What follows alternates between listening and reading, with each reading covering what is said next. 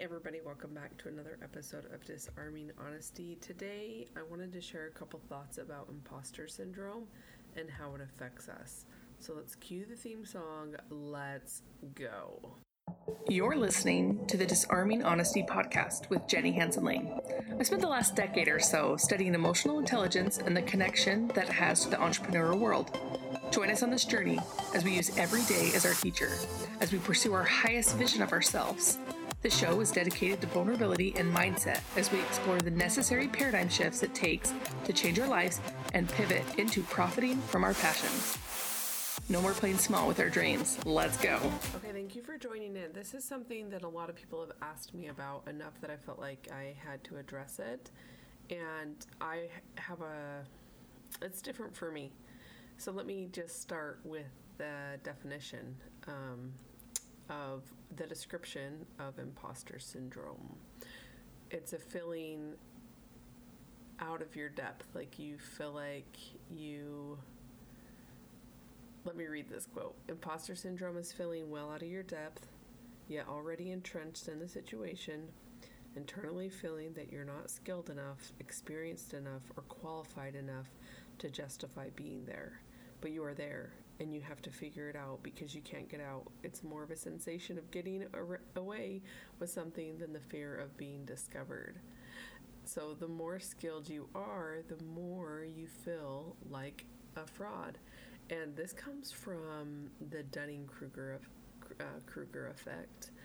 And it was a study in 1999 talking about feeling, you know, being unskilled and unaware of it and the difficulties in recognizing your own incompetency versus being able to have the confidence to move forward and do it. And so, imposter syndrome is really like this little ecosystem of what you know and then what you think others know. And really, all you have is your reality. All you have is your experience. So it's really difficult to be able to know what other people think of us. So everyone deals with this in different ways, and there's a long list of types of imposter syndrome. And I thought those were kind of interesting to address because everybody deals with it in their own way and in different ways. And when I first started learning about the topic, I actually thought that it didn't really apply to me. And then I dug deeper. And some of the types of imposter syndrome are found in um, the perfectionist. That was something that I dealt with until I found Brene Brown's books about the gifts of imperfection. The other one is a superwoman or man. That's something that I still struggle with. The third one is the natural genius. The fourth one is the soulless soloist. And the fifth one is the expert. Some people have told me that they feel guilty of all five of these things, of these like characteristics. And there's a lot of ways that we can deal with it. I think that it's interesting because we're not alone. Like we all have these things, and even with the perfectionist. So here's a couple maybe questions you could ask yourself to fill to understand if you are the perfection if you have the perfection perfectionist syndrome and here they are uh, whenever you undertake a project you feel like it needs to be flawless i don't really relate to that and my husband probably wishes that i did because he's much more about executing great things, but I wouldn't call him a perfectionist either. The second question is Do people accuse you of being a micromanager? Ooh, no one's accused me of that, but sometimes I do it with my children.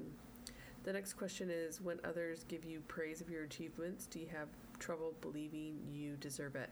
I was actually just talking about this with, my husband this week and with my personal trainer today at the gym when I was playing soccer in college my freshman year, I received the award All American and All Tournament.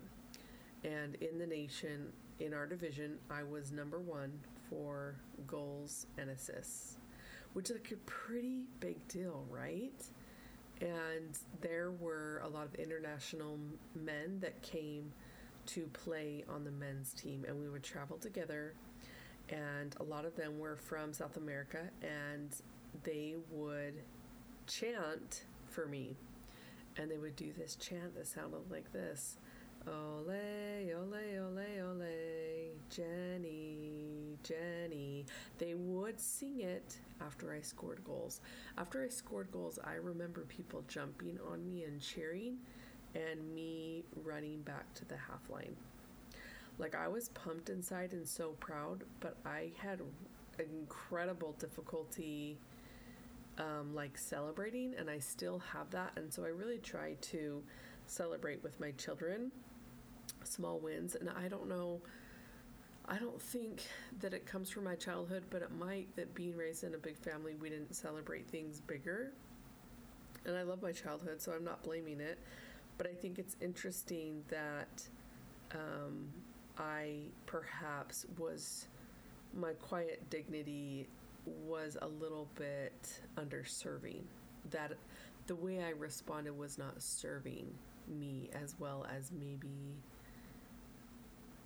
celebrating. So people suffering from this type of syndrome, they have trouble gaining satisfaction whenever achieving success of any sort because they always felt like they could have done better. And it's, you know, expecting flawlessness is not healthy. and, you know, the things that I've read about perfectionism is that, you know, you micromanage other people and the criticism in others is just it's what you do to defend yourself. So the more that you can't accept things in yourself, the more likely you're going to project that onto other people. That's huge. So I feel like it's a great thing to take a step back to be able to work on that because it's not something that's going to bring the environment that you want or serve you in the emotions that you need. Um, the second part is the second one that I thought was interesting was the superwoman, the superman. And here's some questions to ask yourself if maybe you are a candidate of this syndrome. At work, do you stay later than everybody else despite finishing the day's tasks? I did this at home, but when I worked in the corporate world, I had no problem doing it. I never stayed late, but I did go in early. Um, the other question would be like, do you tell yourself that you don't have enough time for your passions? Um, I've done a couple podcast episodes about that, about like time is, you know, having an abundant mindset about time to making things that matter the most. And another question that you might be like the Superman or Superwoman in the story is that, you know, you're qualified for the role, but you feel like you haven't earned it yet. And I think that's something that a lot of us might struggle with and it's not easy and i don't think it's supposed to be because i think these are growth lessons that we learn as we put our our uh, ourselves first to learn but also to be able to understand that it's a process to be able to achieve hard things and get out of our own head those were the two that i wanted to share and i feel like maybe in the next episodes, we can talk about the natural genius and the soloist and the expert because I feel like they're all things that we will be challenged with in our life. But we're not alone and we're all human, so we all deal with this in some way or another. So I hope this these questions kind of helped you take a step back to realize like okay this is something i can work on and become better by just recognizing. All right you guys love you. Peace out